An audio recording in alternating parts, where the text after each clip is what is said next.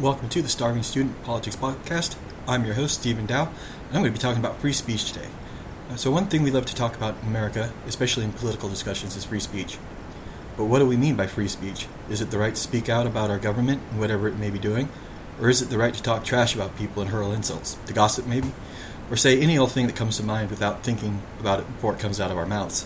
When it comes to our constitutional right of free speech, it is a protection from government in order for citizens to speak freely amongst ourselves about our government or other matters we find important amongst ourselves. We mean we are free to speak about our government without fear of reprisal or some sort of punishment, such as being fined or imprisoned by the government. In most of the world, governments would imprison people for saying things that those in power did not like. So in order to protect people from being harassed by government for what they say about the government, we decided to protect speech from government. Now there are rules that govern how we talk to each other.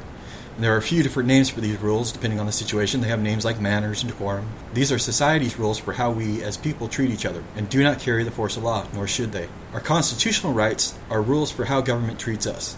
Thank you for listening to the Starving Student Politics Podcast.